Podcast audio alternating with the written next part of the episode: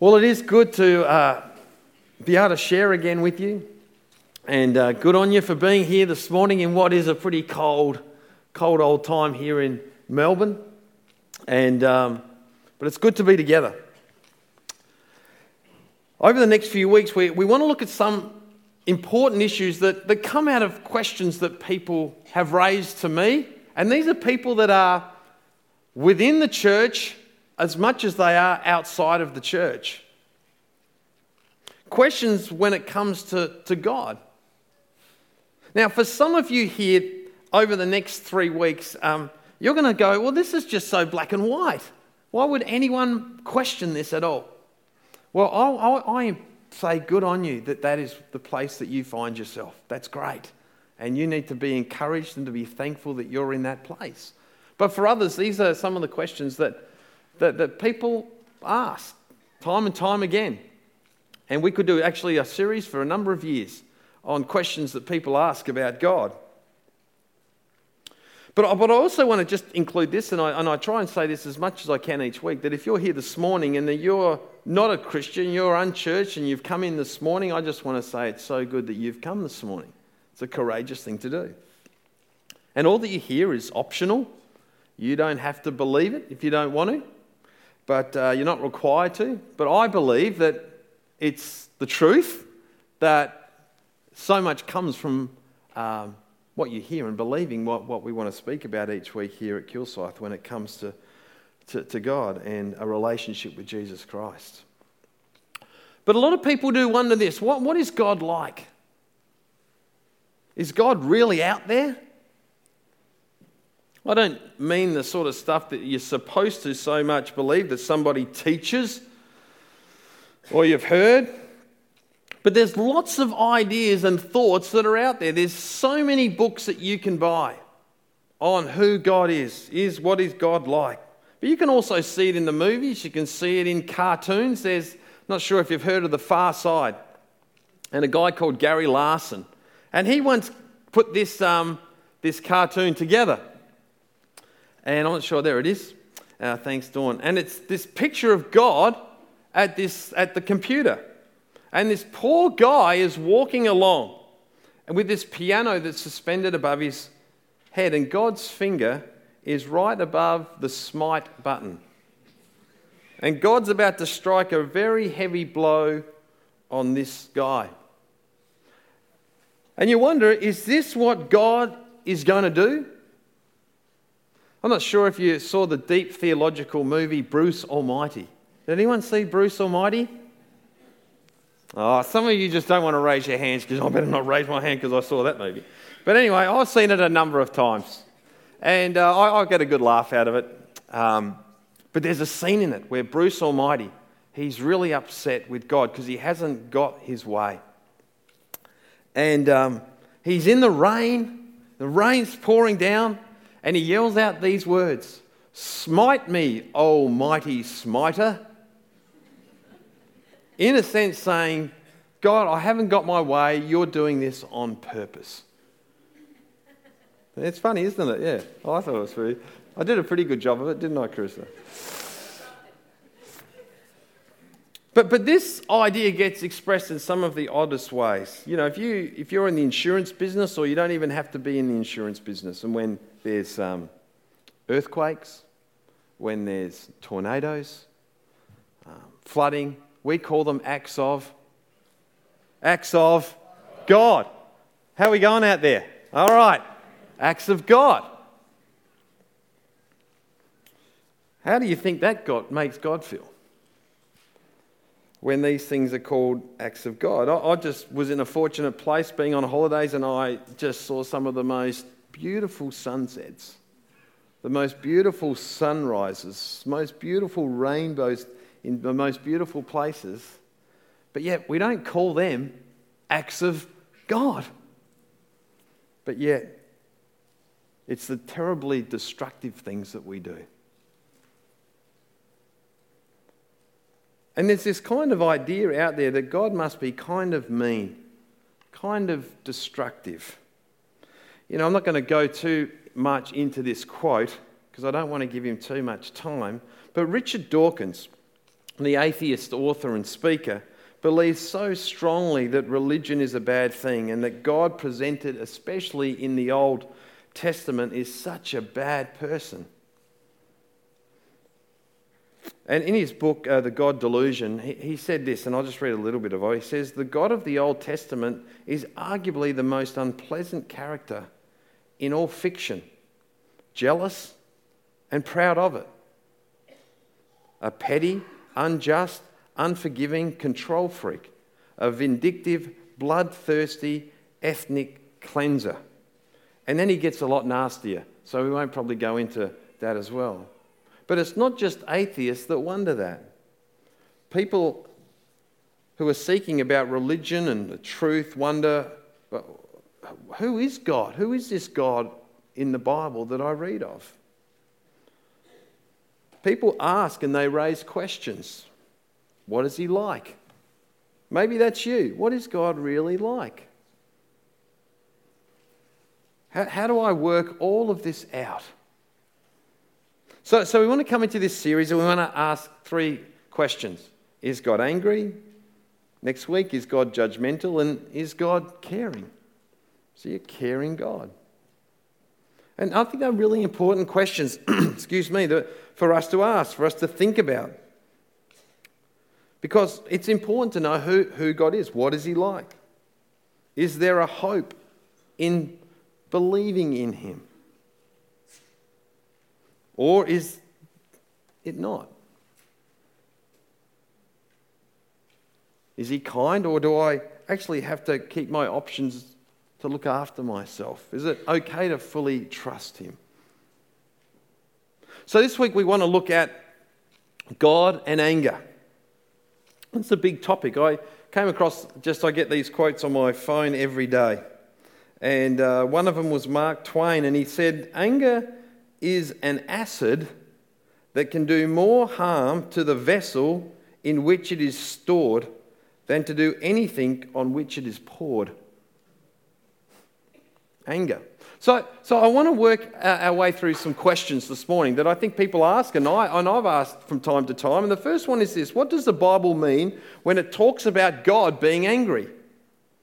There are people who assume that since God is a God of love, he would never get angry at any time about anything or anybody.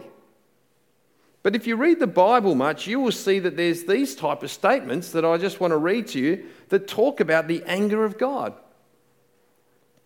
We see this in the Old Testament that says the Lord's anger burned up against Israel because they were disobedient, and he made them wander in the wilderness for 40 years. That's a lot of wandering. You never go out wandering for 40 years, just wander around. that's a long time. You're not going to do that. It's a long time to wander. In Job, it says this when he talks about the evildoers. He says, By the breath of God they perish, and by the blast of his anger they come to an end. Pretty straightforward statements about God's anger. Now, part of what's interesting is that at the same time, the Bible talks quite a lot about humans being angry, and essentially every time it says that's not a good thing. People shouldn't get angry. Ecclesiastes says anger resides in the lap of fools. Proverbs 14 says the wise avoid anger. Paul says, and we're going to come back to this passage a little bit later, but he said to the church of Ephesus there, he said the, when he wrote to them, In your anger, do not sin. Don't let the sun go down while you are still angry. And do not give the devil a foothold. So, one really important idea is the Bible is that, that, that anger as God experiences is very different to the anger that you and I experience. So, we, so we can't point our experience of anger to God. That's a really important thing to take hold of today. Think about when you get angry. Just have a think when you get angry. What happens when you get angry? Bodily stuff takes place. Your muscles tense up, they clench. You start to go a little bit of a different colour than you are maybe right now. If you are red, you're angry probably right now, I don't know. But your blood pressure rises, your heart rate accelerates, you have this surge of energy. All things happening to your body. For human beings, anger is naturally a physical, and the anger, angrier we get, the more our body takes over by the anger. We talk about people doing this. They're having a meltdown. Or, my goodness, they are not rational at all right now. Some of you are laughing. I'm not sure if you're laughing at the person next to you or whatever, but here's the thing we know, we understand that. Have you been around someone like that? I, I think you have. I'm guessing someone may well have been around you when you were like that as well at some point or another. You know, one of my favorite superheroes is on the screen. I loved The Incredible Hulk. Not probably because I don't look anything like him, but, but remember, for those of you who don't know The Incredible, who doesn't know The Incredible Hulk? I just want to talk about. All right, good. There's someone here, so I'd love to talk to you about it, Rosemary. He also goes by the name of Dr. Bruce Banner. And Dr. Bruce Banner says things like this just don't get me angry. If you go any further, I'm going to get angry and stuff's going to happen. And when he hits that point of anger, he turns into this mean, green, angry machine. I just thought of that then. It's pretty good. But, but he's an angry guy. Just all of a sudden, becomes angry, really angry. And as we look through the ancient world and you look at the gods that we, you can read about and the superheroes, they all had superheroes, but they also had this issue of, uh, of anger. That you don't want to be around them when they get angry. Zeus and Thor, what's Thor? He's the guy with the hammer. He got angry, he had the hammer, and away he went. Now, whether or not you believe what the Bible says is true, this is fundamentally important. When it talks about God and anger, we can't think about it like we do anger and people and anger and superheroes. For one thing, because it says God, the God in which we've been singing to this morning, that we pray to, that we acknowledge He is perfect. In all of His ways, we sing that. But He is perfect. He's never mean, he, he never sins. But, but God is a spirit, and, and we're told that in the Bible, which is really important to know because God never loses it. God never melts down. God never has pressure that rises to a point that he just becomes irrational. That is not God. You, you know, in the Old Testament, it's captured in some of the most colourful ways. And I read this week that the Hebrew language and culture are, are, very concrete, they're very physical. And in the Old Testament, the Hebrew word for anger literally is the word for nose. When we read the word anger, the Hebrew word for nose. So when you get angry at somebody, essentially in the ancient times, they would think about the fact that your nostrils would flare up that, you raise your nose in contempt of somebody, or that your face will get really red because of the blood collecting, particularly in that area. Which is important to know that in the Old Testament, then, when it says they are slow, the God is slow to anger, literally means long nose. When you see that phrase in the Bible, slow to anger, literally means long nose, which I found myself just having a little peekaboo at my own nose in the mirror. Now, if you look to the person to your right, just right now, just have a bit of a look at their nose. Just come on, someone have a bit of a look. There you go. Just break the. If they've got a long nose, they, they, you need to really respect them because they have a very reverent aspect towards them. If, if, like me, they've got a little stumpy nose, you know they've got a short fuse. Anyway, there you go. You learned something today, but no. But here's the thing when you think about how God is viewed, God is called slow to anger. This is so central to God's character. It's central to his name. It says this when he revealed himself to Moses. It says this Then the Lord came down in a cloud and stood there with Moses and proclaimed his name, the Lord, the Lord, the Lord, the compassionate and gracious God slow to anger, abounding in love and faithfulness, maintaining love to thousands, and forgiving wickedness, rebellion, and sin. A lot of people miss that of God. But that is who He is as He revealed Himself. That's essential of who the character of God is. Slow to anger. So, whenever you see the word um, slow to anger, one of the things that you need to also note is that he is abounding in love, follows very carefully after those words, that he is slow to anger, abounding in love. And you see that throughout the Old Testament. That's the God of the Bible. He's not mean, he's not irritable, he doesn't fly off the handle, he's not slow to anger. Second question that, that gets asked and can come out of what we've just even talked about is this is why is it in the Bible, especially in the Old Testament, that God seems to fly off the handle when he gets angry?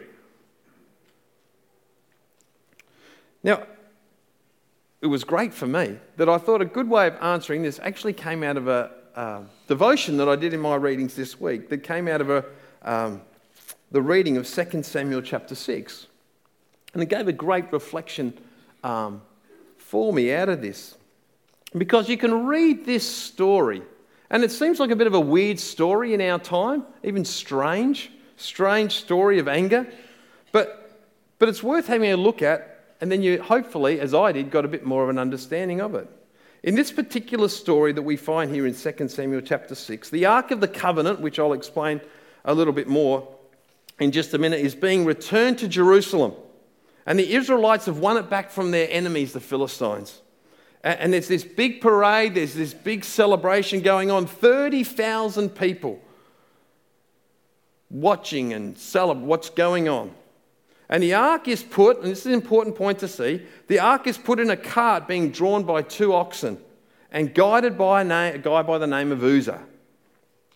And then this weird thing happens. And it says here, when they came to the threshing floor of Nakon, Uzzah reached out and he took hold of the ark of God because the oxen had stumbled. The Lord's anger burned against Uzzah because of his irreverent act. Therefore, God struck him down, and he died there beside the ark of God. Then David was angry because of the Lord's wrath had broken against Uzzah. And to this place, to this day, the place is called Perez Uzzah. Now, this is the kind of story a lot of times you read in the Bible and it's like, what is going on? It seems like the guy actually did the right thing. In fact, shouldn't he be commended for what he did? Why would God do this? This was pointed out in this little devotion I did, which is really helpful for me. You need to understand too that the people who are writing these words, they fully understood who God was and that he was a God who was slow to anger. So walk through this a little bit here. In the Old Testament, there was a really clear instructions on how the ark was to be transported. All the Israelites reading this story would have known all about that and they would have repeated it numbers of times. And the ark is in this box, and it was really, really important to Israel. It had the Ten Commandments in it, it had gold rings on it. I think we can see a little bit on it. And, and poles would go through those rings, and the priests were to carry those poles so the ark would be up on their shoulders.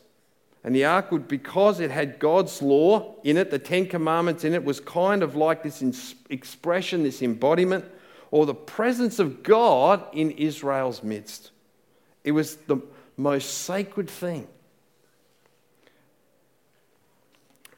And how they treated it in many ways was how they were treating God. And again, in this culture in the ancient world, if a king was going from one place to another, they would be transported on what was called a litter, a Roman litter that we can see on the right hand, on my right hand, on your right too. Sorry. And there'd be this throne or there'd be this seat, and they would have rings through it and the poles through it to carry the, to, to put through the rings. And these noblemen, the servants of the kings, they would carry the king. And this was such an honor for the king. And this was a person of honor. And the way in which to teach the people of the time, we must honor the king. We must honor this person. We must follow this person. You'd never put a king on a cart. You never did that. If you put a, car, a king on the cart, per se, it would be an insult to them. And to make matters worse, the whole re- reason, of, re- reason of Israel lost the ark was that they mistreated God, they mistreated it, and they lost it. And they lost it in a battle to the Philistines. But They learnt through that that you cannot manipulate God. You cannot forget God. That He's not there in their pocket. And hence they lost it. And here they find themselves now back in this place. 30,000 of them celebrating that the ark is back with them. And how they treat the ark is how they learn about God. Is God an object to be manipulated, or is he a person to be loved and obeyed? See, this whole story starts to get into how am I treating God? How do I respect God? How do I obey God? And putting the ark on a cart was demeaning. And here we have this man trying to save it off the cart, and he loses his life. Now, I read that and I think, well, couldn't they just put him at the back of the line, giving him a timeout or something? Why did he have to lose his life for that? But when we think about God and when we think about death, we look at death, the worst possible outcome. But here's the thing that I want to highlight for us when it comes to death and when it comes to God. God's not wiping this guy out and saying, Well, I just wish he didn't exist. I've forgotten about him. I don't like him at all. We look at death and it's the worst. You know, I was speaking to someone that helped me a little bit understand this, even understanding God and death. And they were sharing with me their situation, their health situation. And they were saying, listen, I want physical healing for my body. I don't want to lose my life. But I understand that death in this world, in this place in which I live, is not the worst thing for me that I'm still going to be in the presence of God. God's not going to wipe, He's not going to forget me. He's got my best interest at heart.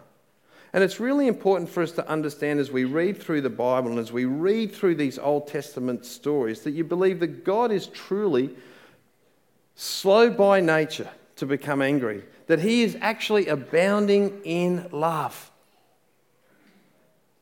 And that is in life and in death that He has the absolute best in mind for any human being.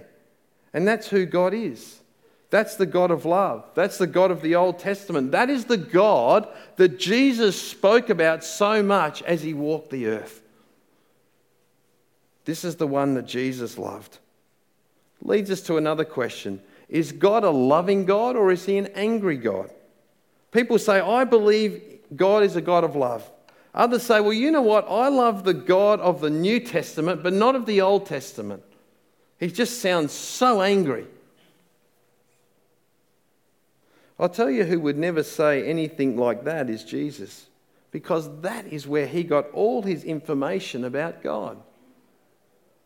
He says, as we read before, this first commandment that Jesus spoke of, he said, and it comes from the Old Testament love the Lord your God with all your heart with all your soul, with all your strength, and with all your mind. We read it this morning. God wants to be loved, He loves. Jesus taught that. Now, as we think about anger, and this is an important thing to take with us this morning, when we think about love and we think about anger, the opposite of love is not anger. The opposite of love is malice. Malice is this will to harm. Anger isn't so much that, that's the emotion. Hey, I want to, I'm angry, so I want to, I want to bring some malice to you. I've been wronged. And that's the problem with our human anger. We want to get back at people. You've ruined this for me, so I want to get back at you. That's why James, the, the brother of Jesus, says everyone should be slow to become angry. Why? Because human anger, not God's anger, human anger doesn't produce the righteousness that God calls for us to have. Human anger says, Right, I've been wrong, so I'm going to get back at you, so we're even. Or I want to get back at you because you, you've made me the victim. We actually, and this might sound strange to you, we actually enjoy anger at times. I want to retaliate. You know, people can do the craziest things I've noticed when they're angry. Right now, we're in the midst of Wimbledon, the final. Some of you might be a little drowsy because you stayed up last night to watch the women's final. I'm not sure. But who plays tennis? Who's played tennis before? Who's ever played tennis? All right. Or table tennis, whatever. Let's just go with tennis at the moment. Who has seen an angry tennis player? Right. If you haven't, Google John McEnroe. All right. What do, what do tennis players do when they get angry? What do they do? What who do they blame? The racket. I was watching uh, the player Andy Murray once, and he was getting angry at his clothes because they were bothering him because he was losing the set. Have you ever noticed that they never get angry when they're winning? You ever noticed that? Okay, they blame the ref, the umpire, whatever, the linesman. They'll, they'll blame the tennis balls. The water's not cold enough, all sorts of things. And it doesn't just happen at Wimbledon. It doesn't just, if you go to the basin over 40s next Saturday and have a bit of a look down there, I'm sure you're going to find one guy throwing his racket or blaming his doubles partner or whatever because he's playing bad. One of the craziest things I've ever seen is that on the screen there, Marcus Baghdatis. If you want some enjoyment just for 30 seconds, Google that. Marcus Baghdatis from Cyprus, Australian Open. He incredibly destroyed, I think, six rackets in, in a matter of 30 seconds. What a marvelous effort that is. Isn't that just incredible? oh, he just didn't bang them once. You can see the one on the left, it's looking more like, I don't know, a golf stick. I don't know, but he destroyed it. You know, we get mad at all sorts of things. We get mad at our phones. If it doesn't work properly, we, what are you doing? We get mad at our phones. If our computer doesn't email something quickly, we, what's wrong with it? What's wrong with the internet? What's wrong with Telstra? Who said that before? Yeah, exactly. All right, let's vent it all out. Let's get angry together. But all sorts of stuff make us angry. But you know what happens? We get a little irrational too. Sometimes we get really irrational.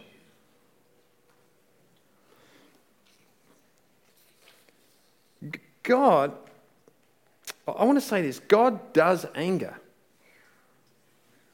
But God doesn't do malice. God doesn't do mean. See, it's really important for us as we think and we think about this question is God angry? It's really important to understand the connection of love and anger. Because God is person, therefore, God loves and God feels deeply. Anger is connected to love. C.S. Lewis put it like this Anger is the fluid that love bleeds when you cut it. You know, one way I can sin with anger is I get mad when I shouldn't. But another way, which is a much rarer way, is that I can fail to actually get angry when I should. When something has happened to someone else, to another human being, I, I ought to be angry about that. Some of us, even within the church, and I say this, the church generally, we're, we're just docile. We don't get angry about the things that anger God, where we need to be a voice, where we need to make a stand. If you think about how the world is today and we see how people are mistreated, how people are bullied, how people are treated so badly, what kind of God would go, well, that's how it is out there? You know, just that's the way it goes. God is not like that. When we see people who are, who are physically abused of uh, such a young age or such an old age, or people are, are trafficked for sex by no choice of their own. What kind of God would say, well, well that's just the way it goes? No. No, I, I believe that, that that does anger God. It should anger us, but in, in responding in an appropriate way. The Bible says that he does get angry, but he does not do malice. He does not do mean. He does not do sin. And the scriptures are talking to us here, and even through what we read of James, is that we are to bring our anger to God. Nearly even saying, Is this right for me to be angry about? I want to surrender it to you. Again, remember what Paul says in your anger. He doesn't say never get angry. He says, in your anger, do not sin. Do not let the sun go down while you are still angry. Don't get, give the devil a foothold. The devil can get a foothold in your anger. Surrender your anger to God. Folks, I've got to say, I've lost it every now and again. That might surprise you, but I have. But here's the thing that I've actually also noted about myself is I'm not a I don't really explode with anger every moment of every day. But what I do notice about myself as I think about it, I do it in passive ways. I do it in pouting ways.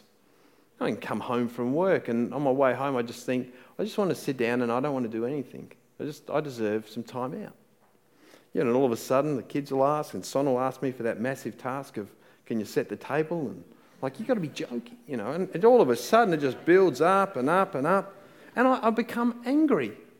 And then at the end of it, you, you know what happens normally? You think, what was that about? Because I've become irrational. I've been thinking about myself. I might be the only one that acts like that. I'm not too sure. But I think not.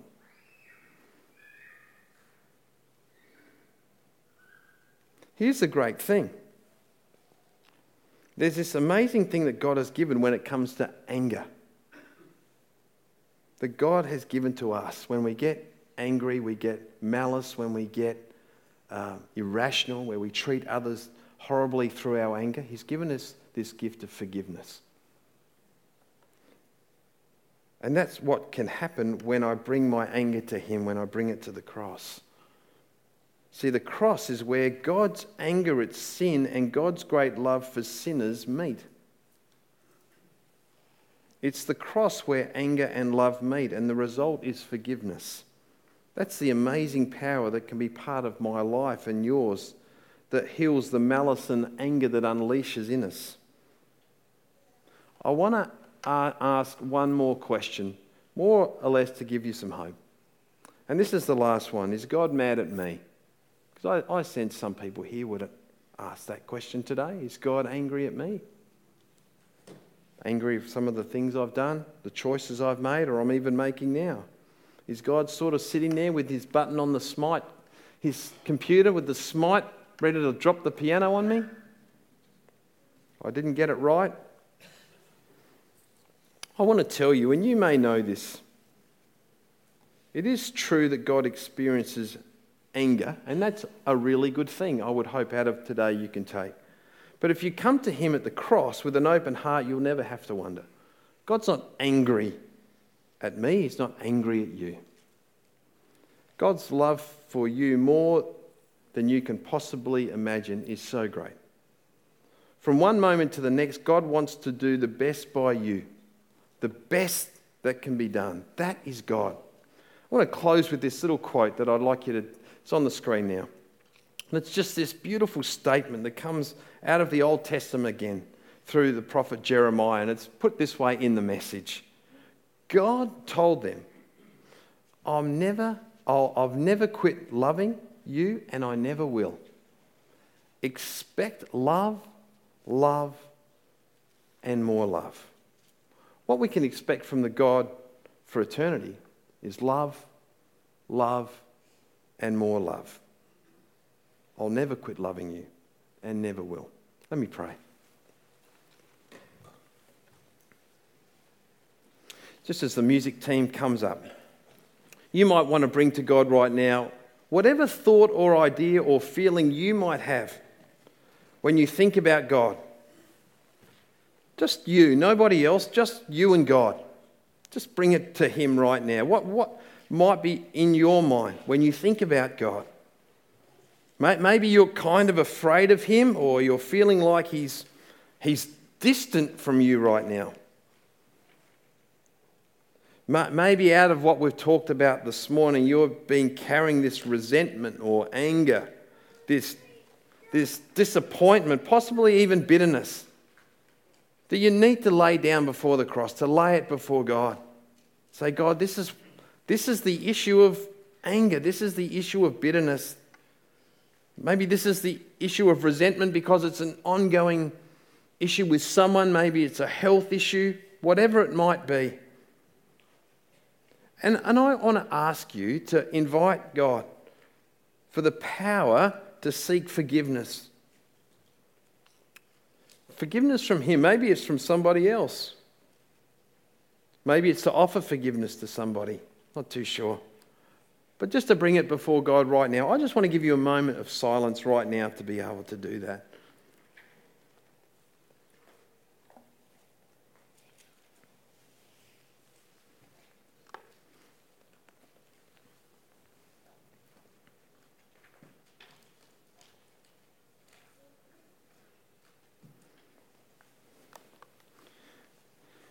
God, I pray for us today. I pray for those that are here this morning that they would know this. But not only those who aren't in relationship with you, but for all of us, actually, God, that we would know that there are things that do make you angry. But yet, they are, your anger is never one of malice, it's never irrational, it's never an anger to want to see hurt in anybody. But you are a God that is slow to anger. I would pray that we would be reminded of that. That you are a God, most importantly, that is covered in love, but a love that you want to give and express to us time and time and time again. And we thank you for that. May we see you as you really are.